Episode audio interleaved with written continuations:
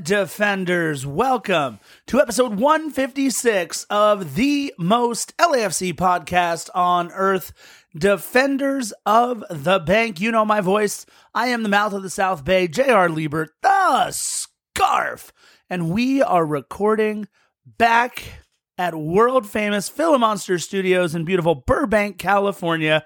So that means sitting a good five or six feet to my left, he is Christian Philly Philemon. The self proclaimed beast from the east and the self-proclaimed toast of the east coast yes it is 10:48 p.m. on sunday evening thankfully the clock doesn't say 12:50 a.m. because we did that a couple of times last week Yep. and it damn near killed me but speaking of damn near killed me Yep. damn near killed all of us LAFC almost damn near killed all of us over the course of this past match against the Vancouver Whitecaps.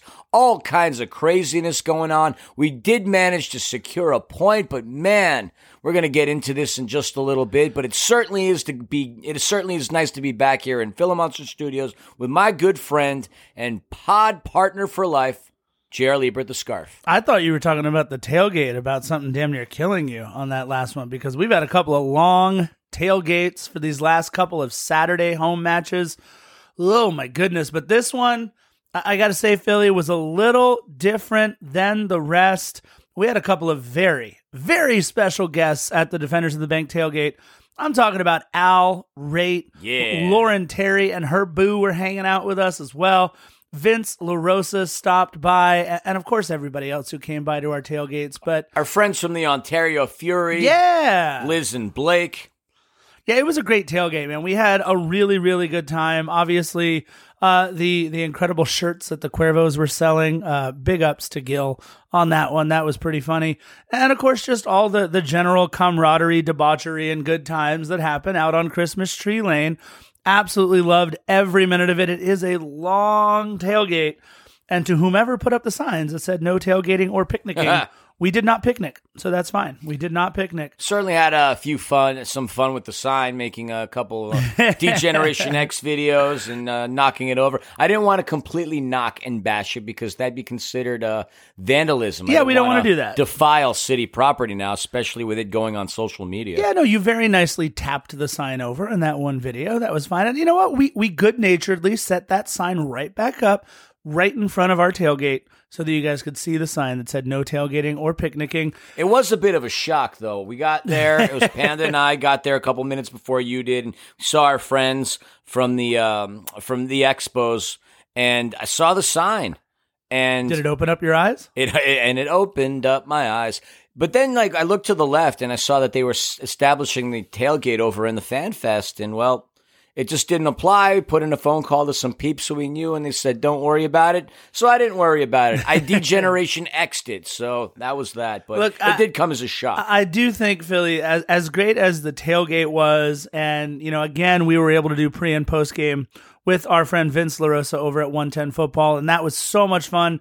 Just to be able to walk, just be able to walk through free play again. To be honest, that was kind of nice just to see it and know that at least still standing up there. But Philly, I think for us personally, I I'm gonna have to say that after the match at sunset was probably one of the biggest thrills that you and I have ever had as part of the black and gold faithful. We're talking about Dani Rojas, Coach Beard, and Thierry Zoreaux of Ted Lasso. How cool was it, Philly, to meet three of the biggest stars of our favorite show on is it on television? I mean, do you even say that with Apple TV anymore? Favorite television show, period. There you go. No, it really was cool, considering the fact that you and I and Panda and Nina are up to something that involves Ted Lasso. Yep. Should we tell the millions? Yeah, and millions, absolutely. Now, or do we? Uh, yeah, tell it to him right now. All right, so uh, the four of us, the Angel City Chicks and the Defenders of the Bank, we uh, got together and recorded two episodes of what we're going to be calling Ted Lasso Talks. TLT Dynamite. Billy is very into singing that every time we talk about the the new sub series that we have here under the Defenders of the Brink um, umbrella, Ted Lasso Talks. We did a whole series one or season one, I should say. I, I wouldn't call it a breakdown or a recap. I would I would just call it extemporaneous thoughts with Defenders of the Bank and the Angel City Chicks. But then Philly, we had a good time breaking down our Goodbye Earl episode, season huh. two, episode Aww. one.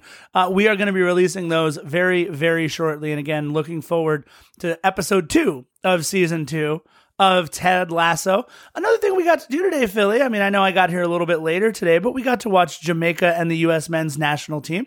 Kudos to Matthew Hoppe for the one nothing win over Jamaica and Philly. That means we get to take on Qatar. Yeah, in the Gold Cup, which, uh, well, considering the regional competitive, the regional rivalries that we have with all the other places, Qatar not so much a regional rival. no, not so much. No, not whatsoever. But I was quite surprised when they beat El Salvador. Like I saw the highlights of one of those goals that was outside a box, shot in the upper left hand corner. It was a banger. I mean, Qatar looked pretty good, and if I'm not mistaken, they they are champion in their in their designated territory. So it should be an exciting matchup. Canada's going to take on Mexico. The United States is going to take on Qatar. And then the winner of each match is going to square off against the other on Sunday, August the 1st. So we do have an LAFC match on Wednesday. We got the Gold Cup semifinals on Thursday, there's nothing going on over the course of next weekend, which is going to be a nice relief, but LAFC is going to have a lot going on. We got plenty of football in our mix and uh, a lot of fun to be had going down the road. Yeah, I know you and I were both rooting for Josh Perez there with El Salvador, but oh well, you know what? Qatar, it is. I, I do believe the U.S. men's national team will play in the final. Good luck to Mark Anthony Kaye, the Canadian Glory Machine, out there with the Canadian men's national team. Philly Let's get right into some of the usual suspects on an episode of Defenders of the Bank. This day in LAFC history, Philly mentioned we are recording this Sunday, July 25th at about 10:54 p.m. Yesterday was the match, of course, Saturday, the 24th, and in 2018, the July 24th date was very special for one Lee Nguyen. I was actually there when this happened. Lee Nguyen kicking a soccer ball through the giant hole in Randy's Donuts in Inglewood on Manchester. That was really cool to see. And as Lee Nguyen will tell you, he did it on the very first try. So that was pretty cool. 2018, Lee Nguyen kicking a ball through the giant hole in Randy's Donuts there in Inglewood. But but but seriously, how many how many tries was it? It was one take. He really did it in one try. It was There's no way. Cool. No it, way. There, I'm telling you, he did it in one try. It was pretty great. Uh, the next day, that would be today, Sunday, July 25th. In 2019, Carlos Vela named captain of the 2019 MLS All Star game versus Atletico Madrid. It was hashtag Captain Vela for the second straight year, and that is this day in LAFC history. Sniffing a third straight? I, I mean, I don't think Bob Bradley's the head coach. I, Carlos I Vela playing at the bank in he, his home area. He's definitely going to play. I just don't think he's going to be named captain for this one. I, I have a. Well, it'd be really ridiculous if it was Chicharito. No, I have a sneaky suspicion it's going to be that guy that plays up in Seattle, the Peruvian. I think that's going to be Raul Ruidiaz oh, as the captain. I don't know, we'll man. see. Look, I don't want it to be. I want it to be Carlos Vela for the third straight year. I think that would be absolutely incredible.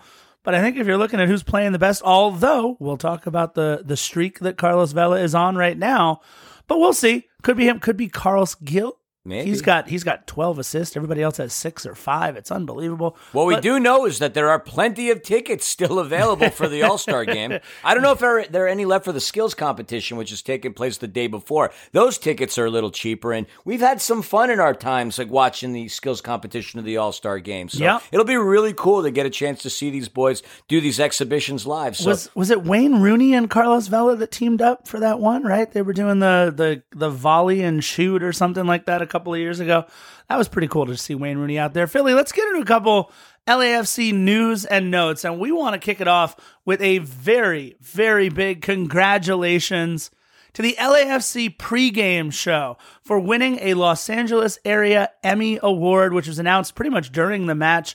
against Vancouver. And of course, that's Max Bretos, that's Mark Rogandino, that's Gigi, Javrina Catalina, because this was for last year's productions. So congratulations to Yuli and Bernard and everybody else that is a big part of that LAFC pregame show, or at least was last year. Congrats on winning the Emmy. Philly, that's pretty cool that we can say we're friends with Emmy winners now. Oh, absolutely. But we, we are dealing with an Emmy winner on a regular basis. Do you know Manesh?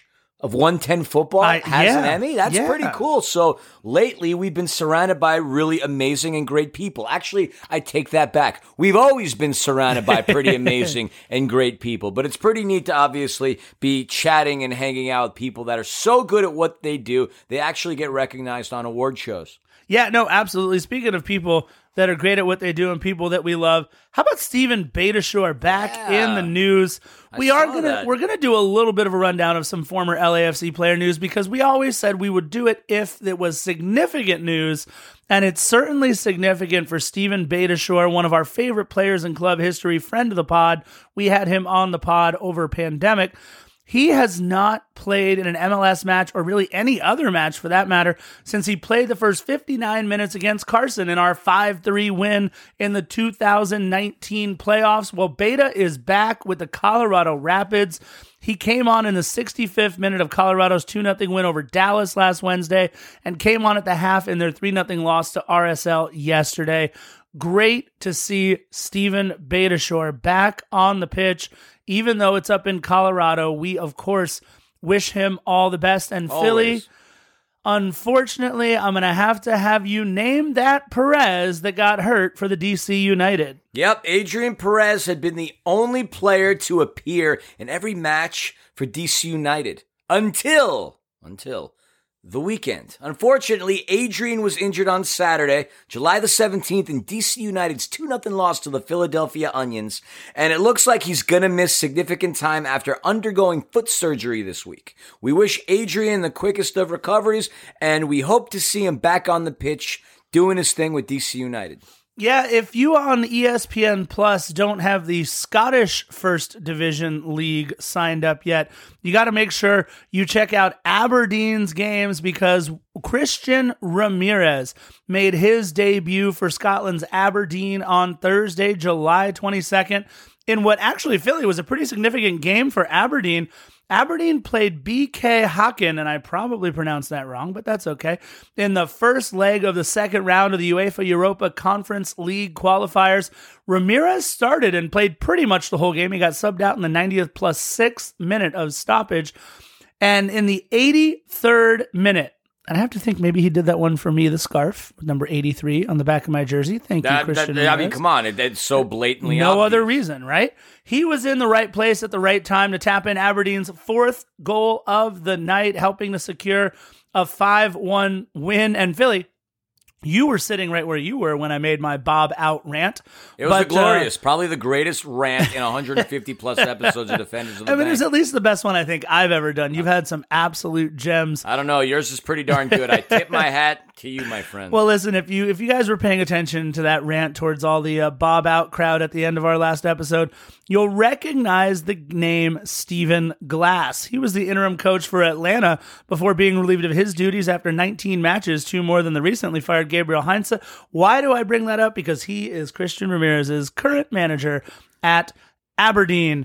Now, I gotta say, I'm really proud of him being at Aberdeen and doing his thing. And if you looked at all the social media posts on Aberdeen, people are well received. You even saw like some like Yankee style references. Like people in Scotland are excited, and and Aberdeen's not you know a small time club. I mean, Aberdeen does play in the Scottish Premier League, and Yep. Christian Ramirez is going to get to go to the Ibrox against the Rangers. He's going to get to go to Celtic Park to play against Celtic FC. And Aberdeen, by the way, in case the, the, for those of you who don't know, was the club that Sir Alex Ferguson, the most successful head coach in the history of Manchester United. That's where he was prior to taking on the helm at Old Trafford. So Aberdeen's got some history to it as a club, and Christian Ramirez, somebody who graced our pitch, adds to their uh, historic legacy. So, so here you heard it first on Defenders of the Bank. Even though uh, I believe Ole Gunnar Sol- Solskjaer just signed a larger contract, Philly is claiming that now Stephen Glass, just like Sir Alex Ferguson will take over at Manchester United someday. No, I think that's no, the. uh, no, I think I'm that's happy the with prediction. Ole. I think that's the prediction. Ole the is one made. of us. I- He's I'm one of us. Just telling you what I heard. Real quick, Las Vegas Lights update. Las Vegas Lights led 1 nothing, led 2 1, unfortunately wound up losing 3 2 to the Real Monarchs on Friday. Unfortunately, couldn't hold the lead. Two LAFC products, Christian Torres and Cal Jennings, in the 23rd and 61st minutes with the goals, but it was a heartbreaker and it was a penalty heartbreaker in the sixth minute of stoppage. That's right. The 90th plus sixth is mentioned once again on the episode. It is a penalty from Milan Iloski for the Real Monarchs, which sinks the lights 3 2. And that's our quick Las Vegas Lights update. well, just let let's let the millions and millions. know where they stand in the standings. Yeah, go right ahead. Of the Western Conference. All right, the Vegas Golden. The, I was going to call it so weird. the Vegas Golden Knights. The Vegas Golden Lights. The Las Vegas Lights are currently sitting in fifth place, uh, staring up not by a not by a lot though, staring up at LA Galaxy, Los Dos, the San Diego Loyal. Orange County and of course Phoenix Rising. Those are your top teams within the Western Conference division of the USL. The Las Vegas Lights are only above the Tacoma Defiance, Sacramento Republic, and Scarf's favorite kit bearing team, the Oakland Roots. Yeah, the Oakland Roots, really nice kit, although not my favorite USL kit bearing team. That would be Forward Madison, but not in USL Championship Division. That would be USL League One. Either way, that is our update on the Las Vegas Lights. Philly, you and I, let's just say we came into the Vancouver matchup a little bullish on our chances. I'll use the financial term for you there, buddy. That's one way to look at it for Yeah, sure. the uh, the uh, the Las Vegas LAFC has fared very, very well, especially looking at the last two meetings that we have played Vancouver at home.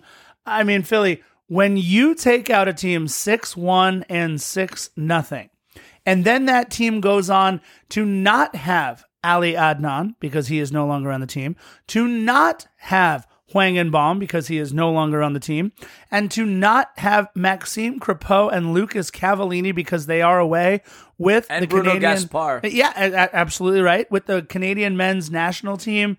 Uh, I mean, we had to go in bullish, right? Here we are, our, our offense riding a streak of creating chance after chance after chance. Why not be bullish against Vancouver? No, of course not. I mean, they haven't been off to a very good start. And Marc Dos Santos' tenure at Vancouver Whitecaps has been anything but rosy. In the 70 plus games that he's been there, I mean, he's, he's only won 20 times, a winning percentage of a little over 26%. So he hasn't exactly been scorching the standings at the helm of Vancouver. But yeah, with all these players gone, with the way they've performed, although they did beat the Galaxy quite handedly uh, earlier on in the season. So I have to tip my hat to them in that accord. But did not think that Vancouver would give us our run for the money because, as you said, we've put up several goals against them. However, the last time we did play them, which was October the 14th of last year, they did beat us two to one. But prior to that, I mean, we had tw- we had scored 12 on them and they had only scored one. So we were feeling bullish. Probably a little too cocky, and I think our LAFC boys felt that way too because in the opening minutes of the game, they seemed to look past a couple of things, but we'll get into that in just a second. You stated the fact that Lucas Cavallini would not be in the lineup. Lucas Cavallini contributing one goal and one assist on the season. I have to ask you, Scarf, what, um, and I just learned this. Did you know that Lucas Cavallini actually played at Peñarol with Diego Rossi in 2017? Yeah, you know what? I did my deep dive on that. I was ready to report on that, and so then much for stumping the scarf. well, and then unfortunately, I found out he wasn't going to be in the lineup, so I didn't put that in my notes. But yeah, you, you know, Cavallini is he's kind of been a an on again, off again talent for Vancouver. They don't have a, a ton in the designated player department, but Cavallini, they're definitely putting their eggs in that basket. And again, he, he would not be a part of this match. Neither would Maxime Crepeau. But Philly, a a player that you and I were both very, very excited to watch during the COVID Cup. I think he emerged from like third or fourth on the depth chart. And I'm going to get into, if you don't mind, Philly, the Vancouver roster coming into this match. Goalkeeper Thomas Hasal, the Hasal Wall, as we started to call him. Vancouver rolls out a really young team, a really young team. In fact, I don't believe they have a starter anywhere near 30 years old. And you're going to hear a lot of ages as I go through the lineup. Thomas Hasal starts it off. He is a 22 year old who made a name for himself in the COVID Cup last year. He's come on last couple of matches as Maxime Crepeau has been away on Canadian men's national team duty. Christian Gutierrez on the back line, the 24 year old Canadian from Quebec, eh? Who also has Chilean citizenship. I wonder how many Chilean Quebecians there are out there. Eric Godoy, the Argentine center back, the most expensive center back in Vancouver Whitecaps history. Ranko Veselinovic, the 22 year old Serbian who made his first cap with the Serbian men's national team earlier this year. Javain Brown, the 22 year old Jamaican who has already capped four times for the Reggae Boys, who we watched play today. He was obviously not capping in that match. He also was a South Florida Bull. That's right, the University of South Florida. Yanio Bikel, the Bissau born Portuguese citizen who played in Spain, Netherlands, and Bulgaria before coming to Canada. That's right. A I believe that was like a 20 word description with six different countries. There you go. A little little deep dive there with the scarf. Michael Baldisimo, the 21 year old from Vancouver. That's right, the homegrown kid.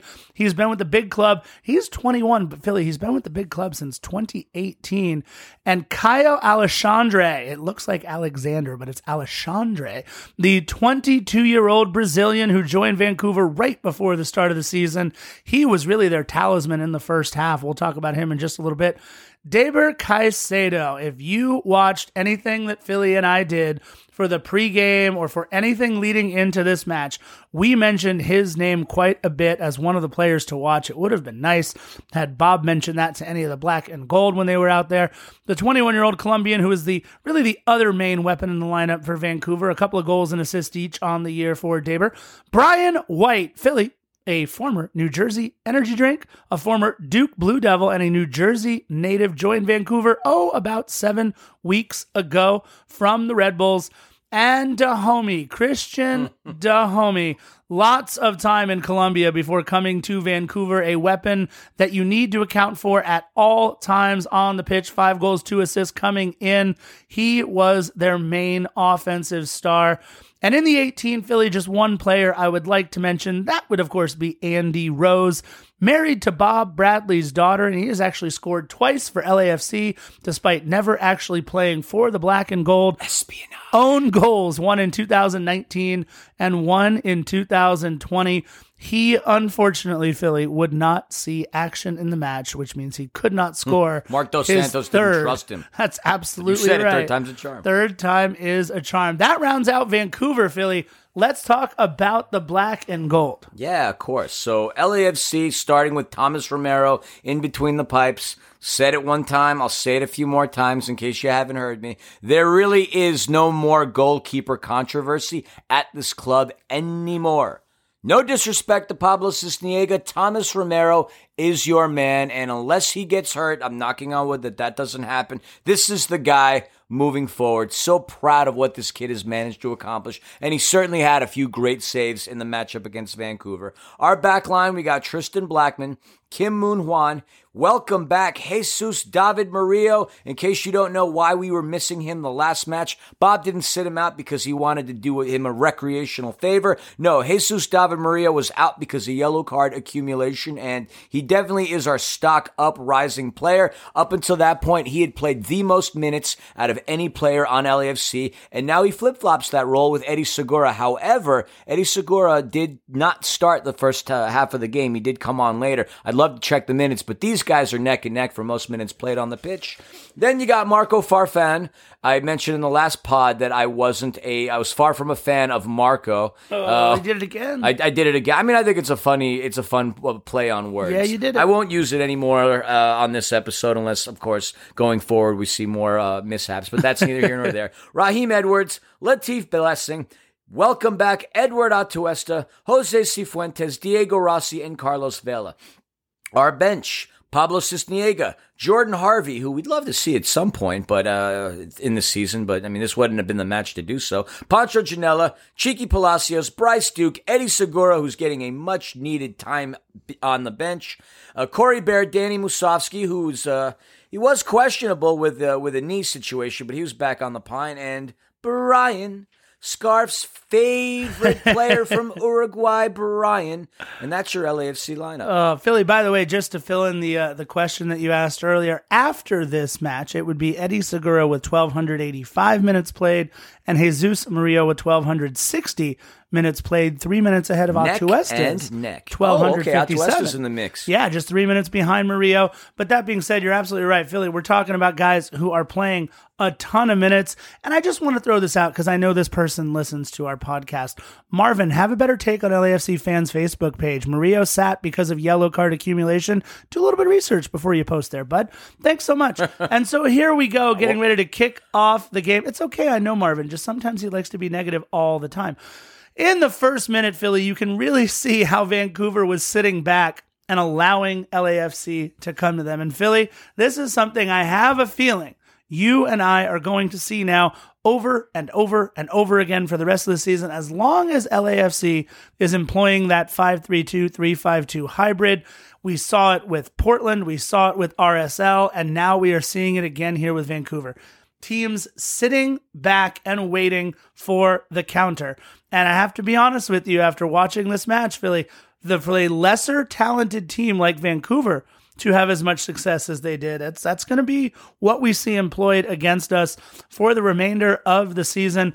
In the third minute, a nice tackle in the corner, a good takeaway by Marco Farfan. Oh. Hopefully, you are becoming more of a fan. Well, he certainly had a bit more success in the first three minutes of this game than he did the last. Oh, yeah. We are not going to talk about the first 10 minutes or so of his night last time. That was awful. In the fourth minute, a little 1 2 by Vela and Moon Hwan broken up in the box by Vancouver. And what I loved here in the seventh minute, you thought, okay, all right, LAFC coming out on the front foot a little bit. A pretty little run of play here by LAFC, but not a lot to show for it. It was a nice little back heel pass from Vela Moon Hwan, who crossed it over to Sifu. Vela, Kim Moon Hwan, and Jose Cifuentes. They are turning out to be the real deal offensively for this club. He dragged it through, going left to the box to Rossi, who shot unfortunately blocked in front of Hasal as that ball settled down to Atuesta. He had his shot blocked out to Raheem, and then Raheem with a shot as Thomas Hasal makes the save. A nice little run of play there, Philly, seven minutes in. Yep. A Couple minutes later, Vancouver potentially wanted to uh, expose Farfan the same way that Yep. Portland did. Yep. Earlier, they were definitely challenging him. Vancouver continued to do that, but they earned their first corner. It was Caicedo who had the opportunity. Nothing really came above that play.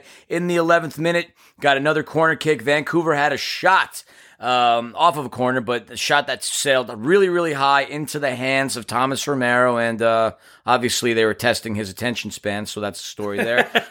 13th minute, Latif finds Cifuentes, who takes a big shot low, but Hasal makes the save. 16th minute, a flurry of action here by Vancouver. Beautiful lead pass from Gutierrez to Brian White, who takes it at the top of the 18. Wait, did you almost break into the Brian? I, it sounded like when you were about to say Brian to Brian I, White. I, I mean, I can't That help it. It, it might I- I was subconsciously be in there. I was like, wait a minute, Philly wrote a song about Brian White. This is huge. White to Dajome, not our homie, Christian Dajome, who, whose cross bangs off Farfan and Atuesta. Romero has to make a stabbing, flailing save with his left hand, saving a sure own goal off Atuesta. Latif able to clear the lines with a long ball through the middle of the pitch. Sheesh, an own goal would have been quite ugly to start the match. Yeah, but Philly, what a save there by Thomas Romero. He was paying attention. He was going the wrong way, kind of falling to his right because that's where all the action was. This ball pinballs around in the box. A left-handed stab of a save. You're absolutely right. That Another was example why this kid is great. an incredible, incredible save there. Uh, in the 22nd minute, just another turnover for LAFC in the middle of the field. This one goes to Caicedo, but thank goodness his cross rolled out as no one was on the back post. LAFC getting really, really lucky there. And I also in the 22nd minute, something that I began to notice from Kim Moon Hwan this entire match, he couldn't really control the ball in the box off of a nice turnover. The ball just didn't seem to be settling well for Kim Moon Hwan the way that it had in previous matches. And look, for all of you that have the ability to go back and rewatch games, because I have to say it was really nice that I DVR'd the game on my KCOP channel 13. I went back and I rewatched the match this morning. And if you just look at the tail end of the 22nd and the beginning of the 23rd minute, if you're going to go back to watch this match, please watch the passing by LAFC. It was sloppy. It was lackluster. It was it was just everything that I wouldn't want my U9s teams to do. Uninspiring. Yeah, it was just it was just bad. And I, I just couldn't help but think, Philly, of some of these Premier League teams that we watch, or some of these Serie A teams or La Liga teams, or, or even, you know, some of the, the Liga One team, Liga Un teams that we watch. The passing is thank you. The passing is just incredibly crisp, and it, it was just awful. I was really frustrated watching LAFC pass the ball, and in the 24th minute, another great ball by Jesus David Murillo, but unfortunately, Kim Moon Hwan couldn't bring that down with his right. More of the same, that like awkward touch there from Kim Moon Hwan, and in the 25th minute, Philly danger, Will Robinson, danger. Huh. Danger, danger. We get a goal by Vancouver. Some really nice passing. White finds Dajome, who in turn tries to find Caicedo. Kim Moon Hwan tries to make that play. Thomas Romero's also going after it. They both miss, and the ball lands right in front of Caicedo, who had an easy look to punish LAFC on that counter. With the way LAFC played up to this point, Really, was it a surprise that Vancouver was the team to draw first blood? Vancouver had been passing the ball really, really well, and LAFC playing extremely sluggishly. You mentioned it. Uninspiring passing, uninspiring play. And just like that, Caicedo gets his third goal of the season and notches up the first goal of the game. Yeah, Philly, LAFC was caught on the high press in that. And again, we talked about it at the start of the recap. This is what teams have done against us. They wait for us to make the mistake, catch us in a high press or catch us throwing guys forward, and then beat us on the counter. And you mentioned the great passing. Also, a little bit of a miscommunication there, I think, between Kim Moon Hwan and Tomas Romero. Uh, maybe we're seeing a little trend develop here, guys. Go back and look at some of the goals that we've given up recently. When Kim Moon Hwan is forced to come inside and defend 1v1 rather than on the outside. Seems to be a, maybe a communication issue or a timing issue with Romero in the back line.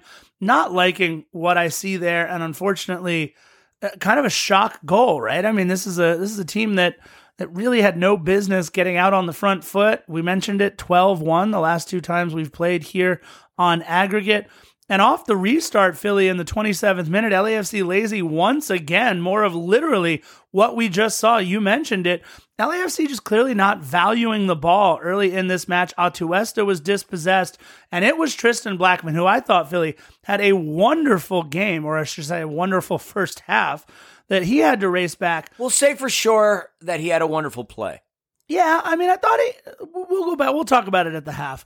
But he had to go back and deflect the shot from Alexandre.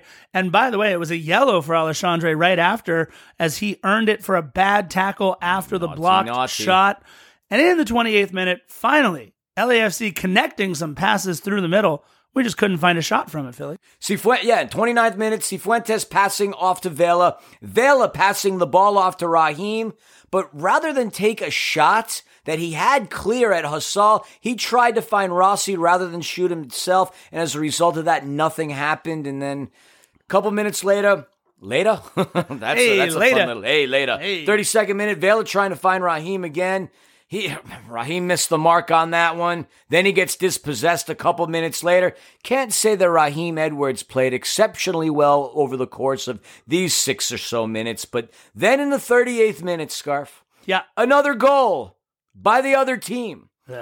Off the free kick, Guti, Christian Gutierrez floats one in, and Vancouver's most deadly weapon, the guy who's got five goals on the season, the guy who, heck, we basically have been saying all week to watch out for. He's the guy who heads it. Christian Dajome smacks home his sixth goal of the season and the second goal of the night for the Vancouver Whitecaps, and shell shocked would be the term that come, came across my head. I, I wrote in my notes, what the hell is happening? Multiple question marks and exclamation points. Yeah, look, and especially because it seemed you kind of went over it for these first these last couple of minutes before Vancouver scores this goal. LAFC was out on the front foot a little bit. They they kind of settled down. They were much more comfortable, and they started to string some passes together. Started to maybe dominate the run of play just a little bit. And then just like that, off of the free kick, you mentioned it, it was a perfect ball, but also a lot of clean air there, especially for Christian Dajome. We're not talking about like a 6'2, 6'3 center back that was rising above everybody. Dajome is not a large guy. So just too much clean air there in the box for Vancouver. LAFC needs to get a little more physical, but luckily, Philly, What I tell a lot of teams in Major League Soccer is simply this sometimes. We have Carlos Vela and you don't. In the 40th minute, LAFC pulling one back. It's Atuesta with a through ball for Carlos Vela at the top of the box. The offside flag came up, but for the first of a couple of times here in this match, Philly, VAR and the refs, thank you, Green Team, crediting LAFC with the goal. A great response for LAFC giving up a goal just two minutes earlier, and it's now 2 1. We have halved the deficit. And as awful as this half has been for LAFC Philly, now everything still in reach. This would be the third straight game and the fourth in, I believe, the last seven that we have seen a goal from Captain Carlos. And we're hoping this trend continues through the course of the regular season. In the 44th minute, Eric Godoy sending it over to the LAFC bench trying to clear. And who comes up with a touch on it? That would be our favorite security, Paul. That's right. Great hands from Paul, able to corral that ball and punch it back into the field of play. Nicely done. And also on the 44th minute, Caicedo able to bring it up the left side in a hurry. But there again is Tristan yep. Blackmon very happy with his 1v1 defending, especially against Caicedo. It was a corner for Vancouver, deflected out for another, and then deflected away again. And Philly, three minutes of stoppage time. We had a dangerous ball in our free kick in the first minute, but this time you could tell they got better collected in the back, and Thomas Romero deciding to stay home, the defense holding. And in the second minute, it's Carlos Vela with one good save on, on excuse me, one good shot banged off the wall.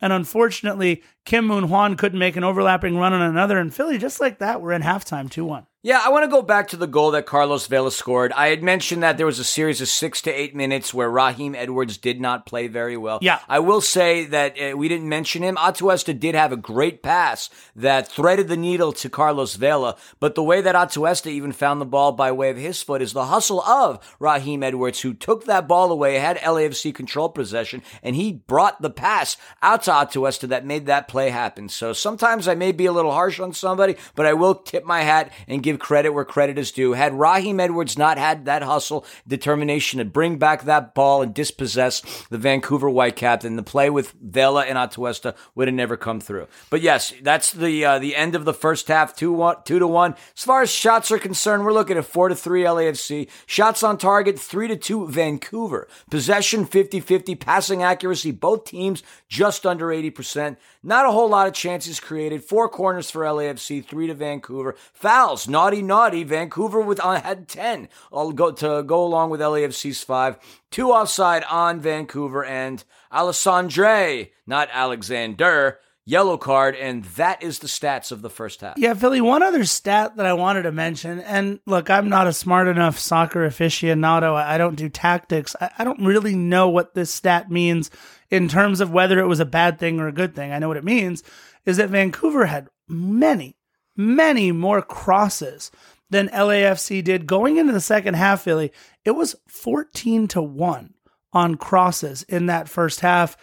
And look, Bob must have seen something, right, coming out of the half because big changes for LAFC. Most notably, going back to a 4 3 3, Bob's traditional formation, four new players coming on for the black and gold. It would be Cheeky Palacios coming in for Marco Farfan. Raheem Edwards coming off for Corey Baird. Interesting that it wasn't Brian Rodriguez. Tristan Blackmon, who I thought, again, had a very good first half. I was very happy with Tristan's half. Coming out for Eddie Segura, hard to argue anytime you sub in a player of Eddie Segura's caliber on there. And Latif Blessing coming out for Philly's favorite movement of 2021, hashtag free Poncho. Yeah. Poncho Ginella into the match again. A little bummed that Tristan comes off because I thought he played really well. Uh, lots of uh, lots of wholesale changes here, Philly for LAFC, needing to just kind of throw caution to the wind and switch things up to try and find the equalizer down 2-1 to begin the second half. Yeah, and to begin the second half, we had a really nice opportunity. Three minutes in, 48th minute, off of a free kick outside the box not too far from the exact spot that Edward Atuesta scored a goal that propelled LAFC over Houston to clinch the Supporters Shield back in 2019. Ah, the memories. But the Hasal wall stalls that Atuesta ball. And then Seconds later, Vela Cheeky, who tried to find Rossi, he had a shot that gets deflected. Rossi calls for a handball, but no call on that play. And over the course of the next several minutes, we get a series of yellow cards by both teams, mainly Vancouver. 58th minute, we had a yellow card on Baldisimo. Just want to tip my hat off to him. He was passing the ball extremely well in the first half. 67th minute, we get a yellow card on Baird. 69th minute on Bikel. Naughty, naughty, these boys. Things starting to get chippy. Yeah, Philly, look, we didn't get a giggity goal, but we did get that giggity yellow card there in the 69th minute for Bikel. But you know what? I, I heard Vince LaRosa over my shoulder saying, you know, that was probably a smart tactical foul because I know Vince likes those smart tactical fouls. He's the X's and O's guy, and he, I would say he compliments us well. It's been a joy working with Vince LaRosa on 110 football. The pre and post games have been a lot of fun. Yeah, and you'll notice, by the way, we went from like the 50th to the 70th minute pretty quickly. Look, but I, I did think LAFC kind of dominating the run of play for these 20 minutes. We definitely came out looking much better and more comfortable both on offense, but especially being much more collected on the back line there on defense. In the 71st minute, Philly, I thought about you when I saw this play. I was watching it on replay a hard foul on Baldisimo by Atuesta. And all I thought was Philly would say, oh, we gave him a little bit of the, uh, how's your father there? okay, I was wondering where you were going with that. In the 74, I mean, if you go back and look, for those of you going to rewatch this game after you hear us talk about it, or maybe you watch the game while we talk about it, that would be kind of cool. Watch the Ooh, shiver an idea. that watch the shiver that Atuesta gives Baldisimo there in the 71st minute. And in the 73rd, I wrote this even here in the 73rd minute, you still don't see the crispness or sharpness in their passing, and not a ton of urgency either. I felt, Philly, as we are almost now 30 minutes through the second half, but we were controlling possession. We were controlling the run of play in the second half much, much more than we were before. And in the 75th, come on, yeah. Jose Cifuentes what a volley and what a series of passes. It was Ginella Cheeky who crosses it into the box. Notice how we scored a goal off of a cross that we hadn't really tried to do much of that in the first half, and a one time volley with the right foot for Jose Cifuentes. I don't know how many players, Philly, we have capable of putting this, as you would say, in the back of the polyurethane but a great goal and great passing to get it there by LAFC. And it is game on. It is 2 2, and we've at least salvaged a point so far. Hustle behind the muscle of Cifuentes. I mean, he launched a rocket scarf, a rocket that would have rivaled the speed of Jeff Bezos' phallic looking Amazon spaceship. Cifuentes further padding his stats, scoring his fifth goal of the season. Fifth goal, he is currently our leading scorer. What a revelation he has been. Bob said some interesting things about him at, uh, at the press conference at the end of the game, which we'll highlight towards the end of this. But man, was that the goal we were looking for? And then minute, a couple minutes later, Vancouver starts off with their next set of subs. Russell Teibert uh, comes in for Caio Alessandre, and Teibert was the man who broke Jordan Boo. Harvey's appearance record for the Vancouver Whitecaps. So I wonder if Harvey has any kind of disdain for Teibert. But I, I, doubt it. He's happy here. Yeah, I mean, and by the way, you know what we didn't mention, Philly? Oh, bad, Canada? Bad on us. Yeah. Kimberly Caldwell Harvey again, killing it with "Oh Canada," the Canadian national anthem. Yeah, I mean, she always does a great job. Always a pleasure hearing Kim Caldwell Harvey do her thing. And then we also had Ricketts in for Brian White, and Ricketts made his 350th appearance for club and country. So good on him. The Grizzly veteran was a mainstay for the Canadian national team. However, the Canadian national team hasn't been good until lately. So no, no, uh, that no hate on Ricketts. Are you happens. saying it was Donovan Ricketts' fault that the Canadian men's national team wasn't any good? No, no, it just it's just a mere coincidence. Anyway, 82nd minute, we fast forward. Cheeky had a clear shot at Hasal, but the wall is there to stop another ball. Hasal, by the way, last season, the a beautiful revelation. I think he was what almost 270 minutes, yeah. two two and um, over two and a half games where nobody had scored on him. He was off to the races, and the poor kid got injured. Poor kid got injured. He was the story of the MLS's back tournament. Yeah, and, we had a, a couple of yellow cards traded, right? I believe by Caicedo and Murillo. Yep, yep, yep. But Philly, in the 84th minute, I'm calling it this has to be our wait. What? what moment of the podcast? Because honestly, we controlled the run of play for most of the first 40 minutes. And again, a big thank you. And we won't say this very often here at Defenders of the Bank. A big thank you to the green team on this one. The offside flag is up. We weren't sure what it was for at first, Philly, but LAFC dodging a huge bullet here. Looks like it was an obstruction call. Great passing by Vancouver to find Dajome. I mean, th- that's the guy. You got to watch for him. And he bangs it off the inside of the post and in, but it would not matter. It was indeed clearly obstruction. But again, how quickly and efficiently Vancouver got that ball in there. Almost another heartbreaking late goal given up by LAFC. Heart Attack City in the 84th minute. And I've said this on multiple occasions, and I still firmly believe it. I always say that you can't leave the decisions up to the officials. But, but between VAR and, of course, that obstruction flag, that idea got thrown out the window. That I, philosophy gets thrown out the window just for this time period. You know, you saw you saw Dajome from a mile away, wide open, and you thought he was going to score a goal. But football can sometimes be a cruel mistress. In this case, thank you, football gods. Thank you for not allowing that goal to happen. Yeah, no, I thought for sure we were going to have another late stunner. And, and look, uh, it, it was bad when it was Portland. It would have been real, real bad if this was here with Vancouver. That would have been rough. I do want to mention something in the 87th minute, Philly. Diego Rossi with a nice takeaway, but he couldn't find Vela with a through ball. But that's not what I want to mention. In the 87th minute, another giveaway, this one by Kim Moon Hwan. And I think that's the first time, Philly, that I even mentioned, thought of, saw, or, or knew that Kim Moon Hwan was on the pitch in the second half. Just uh, kind of like Mr. Cellophane out there. Didn't know he was even out there for LAFC in the second half. Not a great game for Kim Moon Hwan, but look, he's still settling in, still figuring out his way through. We thought we would get a little magic here in the 88th minute as Carlos Vela earning a free kick and Bikel again, lucky not to get carded. I thought Bikel could have easily uh, captured a couple of cards in this match. A chip over the top from Atuesta looking for Murillo, but nothing there. And, and honestly, stoppage time was the Javain Brown show, Philly. He was uh, rolling around on the floor despite not really being contacted by Carlos Vela. He was clearly in what we call soccer agony. And honestly, it just seemed like Vancouver was stalling for a point on the road. Stalling for a point on the road, indeed. Certainly got a couple of boos on that one, but last play of the game, Cheeky spilled a Vancouver player to give them a free kick near the sideline. Romero catches it, and that's the game. Uh, I mean, not the greatest of games.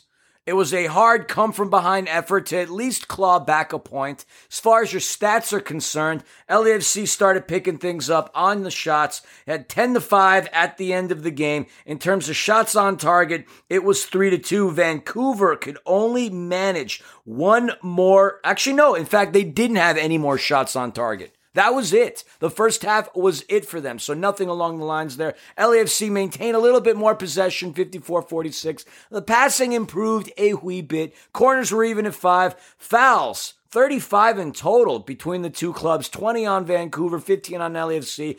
Three to two on the offsides for Vancouver. Yellow cards, Vancouver beat us in that respect, four to two. But yeah, not the greatest of games. Thankfully, we didn't have to hold back our heads in shame. We're going to break this down in just a little bit, but I got to say, at least the boys had the wherewithal to not let their heads hang low by going two goals down at home to a team who I would say in all cases uh, is less superior than us. And well, at least we got a point, man. Philly, that's that's a solid segue to my next point as well. Look, you're absolutely right. This was a poor, poor draw for LAFC, especially as so much had opened in front of them in the West. Colorado losing, Carson losing, and as we found out today, I believe it was Seattle losing. And so, and by the way, how about the 18 year old Ricardo Pepi for FC Dallas? Youngest hat trick in MLS history as Carson got smoked. Yeah, for Ricardo nothing. Pepi's my hero of the day. However, you guys ready for the silver lining? You guys ready for a little bit of a, a good thoughts here after what would be a rough, rough draw? Bless us with positivity. You please. mentioned it, Billy. You said at least we were able to, I believe the term you used was claw back a point. When LAFC have gone down by two or more at home in the history of our club, any competition, Open Cup, playoffs, MLS regular season, anytime at home, we usually don't ever come away with at least a point down by two or more. From my research, out of 62 home matches across all competitions, Philly, we've only done it one other time. August 25th, 2019 versus Carson, down 3 1 after 16 minutes. We ended it 3 3. On the road, in all of our road matches, we've actually only ever done it one other time, Philly. The 21st of April, 2018, one of the first few matches of our club's history. We were down 3 1 at the half and actually scored four unanswered to win 5 3 against Montreal. Do you remember so, what that game actually was? Do you remember what occurred on that day? the Ignacio Piatti kicked our butts? Well, no, that day, all right, so we opened up the bank a mere week later. Yeah. But we got to go into Bank of California oh, Stadium yeah, the yeah, first yeah. time. That's right. I remember watching that. Simon was a big part of that game, yes. scoring a goal. Yes. There was a bunch of us. We got to walk around the stadium. This was before you and I even met. I'll never forget this. The other highlight, other than LAFC winning this game from my memories, I got to meet the great Gary Gold on that day. oh my so God. I'll never forget that day. It's uh, it's good memories. Walking Bank of California Stadium for the first time, seeing the field club, getting to walk around the uh, the grass that way. I mean it was so cool being there that day. Somewhere an angel just got their wings. You mentioned Gary Gold on Number the podcast 69, Giggity Gary Gold. First time in a long time. Where are you, you bloody tosser? Oh my goodness. And Gary, we know you're listening to the podcast. We appreciate you for tuning in. We know you're a big fan in case you're curious. But yeah, well, let, us go back. Uh, look, we've only done it two other times in our club's history, Philly. So I guess after doing my research and finding that out, I was a lot happier about getting a point in this match. However, by the way, don't go back and do the research, see how many times we were up two goals and gave up uh, the lead to only get a tie or to take the loss because that was really bad. That was a lot. You was, were trying to spread positivity. I know, I know, I know. But so positive things, we've only done it two other times. Only one other time at home and 62 competitions. Look, it goes to show you that LAFC still does, and I'm going to use it, defend the bank better than any team in Major League Soccer. We love playing in front of the Cathedral of the Black and Gold, 22,000 black and gold faithful, and as we like to call them, the millions and millions of LAFC supporters out there. In case you're curious, by the way, leading scorers Diego Rossi and now Jose Cifuentes, both with five goals, sit tied for 16th in the league in scoring, six behind leader Raul Ruidíaz. Carlos Vela currently tied for fifth in assists with his five. Three players have six in front of him, while New England's Carles Gil has 12. Diego Rossi has now played in the six most minutes of all forwards in this MLS season, while Edward Atuesta sits seventh for midfielders. We mentioned Steady Eddie. He's 12th among all defenders in minutes, which I believe puts Jesus David Murillo like 15th. And even after sitting out those first 45 minutes yesterday, he would have been seventh had he started the match. You now, were quite curious, my friend. I was. I can't say I was as curious as you were, but quite impressive. I'm a math guy. I like stats. I'm a math guy. Philly, you mentioned the passing percentage when you were talking about stats. I believe it was what 79 for us, 77 for them, something like that. We did finish at 80% uh, at the conclusion of the second. Yeah, and I looked and I was like, God, I feel like LAFC in seasons past has been a much better passing team than we are. And sure enough, Philly, we are only 20th in passing completion percentage at just over 80% this season. I thought, wow, that's really, really bad. Until I looked at the team right under us, the best team in the league this year, Seattle Sounders, they are 21st in passing. So I don't know. Uh, I did notice, here's a fun fact with the scarf LAFC is also the only team in Major League Soccer so far without a goal off of a header and LAFC does have the second best expected goals scored in the West. It's insane. And fourth overall, 24.7 goals despite only netting 20. So somewhere out there, there are 4.7 goals that we have left on the pitch, Philly. I mean, unbelievable. Uh, uh, unbelievable. To think that Seattle being the dominant team over the course of the season, although they are going to be losing their footing as a result of their loss today to Sporting Kansas City 2 0. Good on you, Peter Vermes. Good on you. but the question now is where's LAFC in the table? That one point that we got to our 21 gives us a total of 22. Wow. 22 points, six wins on the season, five losses, four draws. We remain in fifth, two points behind Colorado, who had a game in hand, and 10 points behind the Sounders for the top spot in the West. Three points, three stinking points would have brought us level with the Rapids and just one point behind Carson. But on a brighter note, we do only have three points left to climb up in order to catch Carson. So that's kind of a good deal. And the next matchup, Scott, Yeah. on Wednesday, we welcome an old friend. yeah, to the we bank. do. Look, no rest for the weary, right? As LAFC has another match in just four days from now. The black and gold welcome back Tyler Miller. Miller. I love it so much. Not and if he shuts us Minnesota. I know Larry will be happy to see Tyler Miller. Uh, it's Will he pick him up from the airport, though? Is the I question. don't think you will. Wednesday at 7:30 p.m. at the Cathedral of the Black and Gold Bank of California Stadium. Since replacing the former forward Madison Flamingo Dayne St. Clair in keeper with LAFC's all-time leading winner in net Tyler Miller, Minnesota has stabilized itself and improved their spot in the standings quite a bit. They ran off a seven game unbeaten streak, winning four and drawing three, with Tyler giving up only four goals in those seven matches and earning four clean awesome. sheets. In his first 10 matches of the season with Minnesota Philly, they are six wins, three draws, with just one loss. Good on Tyler for the success that he has found. Easy for me to say the word success. For the success he has found with Minnesota this season, including a big 1 0 win over his first former club, the Seattle Sounders, July 18th, Philly. And LAFC will get a much needed week long break after that Wednesday match against Minnesota. But then they have two games in four days yet again, playing Sporting at home on the 4th and traveling to the friendly confines of San Jose on the 8th. Philly, you and I are trying to figure out how to get to that game in San Jose on the 8th.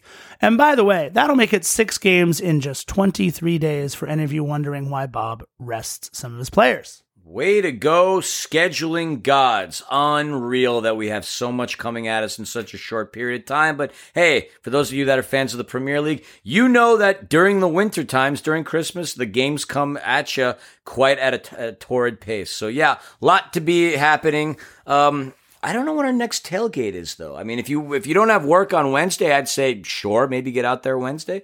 But I don't know when the next tailgate's going to be. You, you know, it, it'll be a few weeks from now, which I have a feeling. But I think we have early games. We Like, do. We don't really have those 7 p.m. games coming up. So this is going to be a, like a full day tailgate. We're going to get some rest as well if I, that's the I- case. I don't know if any of you heard that, but that was my liver and my sleep cycles both breathing sighs of relief at the very same time. As you're drinking that Michelob Ultralight, it's, I mean, it's, is it is it bringing a sigh of relief because you're not punishing it with far far more? Uh, it's just water while we're recording here. That's all it is. all right, all right. Uh, look, LAFC has run the gauntlet pretty satisfactorily, I will say. But, you know, much like Rebecca Welton's last guy that she was dating on Ted Lasso, they've been fine. Fine. They've been fine, right? So I'm looking forward to this big match against Minnesota. Obviously, with Tyler Miller back there in the pipes, hopefully it'll be a little extra motivation for Bob Bradley, maybe for Zach Abdel,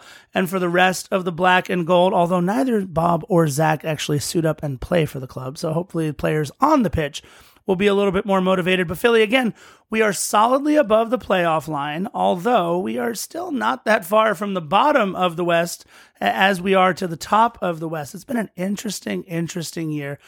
But we are scoring goals, Philly, in bunches now. We've got two goals in the last couple of games. We still, though, They Philly. were scoring goals in uh, couples. Yeah, couples. There you go. You know what? That's Can't a much better. bunches. That's a much better term. We still have yet LAFC. Would you have ever thought you would say this, Philly? We have yet to score three goals in a match all season. But they also haven't given up that many goals. So, you know, all things being equal, it, it is what it is. It just stinks some of the matches that they did lose. Team that, you know, they didn't play very well, very uninspiring. And if you get any opportunity to, I'm sure some people have posted it. Bob's press conference, he was a bit spicy uh, during the presser, and I don't blame him. He he said first off, there weren't enough guys that were ready to play. They were Yeah. overrun in the center of the field, and if you were wondering why, that we four subs came in. That was really the story that prompted the change. Bob was not happy with the boys, and obviously he he took his wrath out on on Blessing. He took his wrath out on Farfan. He took his his wrath out on on uh, on, on Blackmon. Tr- Tristan Blackmon, who I thought played pretty well. You know, that was a surprise to me. And, and again, he, he took his he took his wrath out on the five three two three five three. I Yeah. think that you know what though, Philly, we talk about it with boxing, we talk about it with like the NBA. Matchups make fights, right? Matchups make series. Maybe it just wasn't a good matchup for LAFC with all the pressure that Caicedo and Dajome were able to deliver on the wings there. Maybe the 352 532, and Mark Rogandino mentioned this on the broadcast along with Heath Pearce many times. And by the way, shout out to our buddy Max Bretos. We hope for a very speedy and safe recovery Yes, to you, my friend. I, I, you know, COVID is a scary, scary thing, and we just want you to get healthy. He took it with stride, though. I will say that if you watch his video, Yep. he seemed fine. Yeah, no, he does. But you know what? We, we you know, we've we've been through a lot in the black and gold community and in, in our own personal lives with family and friends as well when it comes to COVID. So hearing anybody Yeah, that we know or anybody we don't know, it doesn't matter. Anybody who has COVID out there, man, just send up an extra prayer for him. And look, this is just a little quick PSA by the scarf. If you haven't been vaccinated, you've been you're on the fence for some reason, or or maybe you need a ride to get there, or maybe you're not sure how it all works give us gi- give us a shout here at Defenders of the Banc. I'll take you to go get your vaccine. I don't care what it takes. We just want everybody to be healthy and everybody to be back at the Banc with all of us, including the dulcet tones of one Max Breda. So we hope, my friend, that you get healthy soon. Philly, uh, we're gonna do this again in just a couple of days, my friend. I'm impressed though. We made it in before midnight. It is still Sunday, July 25th, as we are recording this episode. Can't wait for episode 157, where we get to welcome back our old buddy Tyler Miller. And you know how we like to end all of our episodes here on Defenders of the Banc. Bye bye. Bye.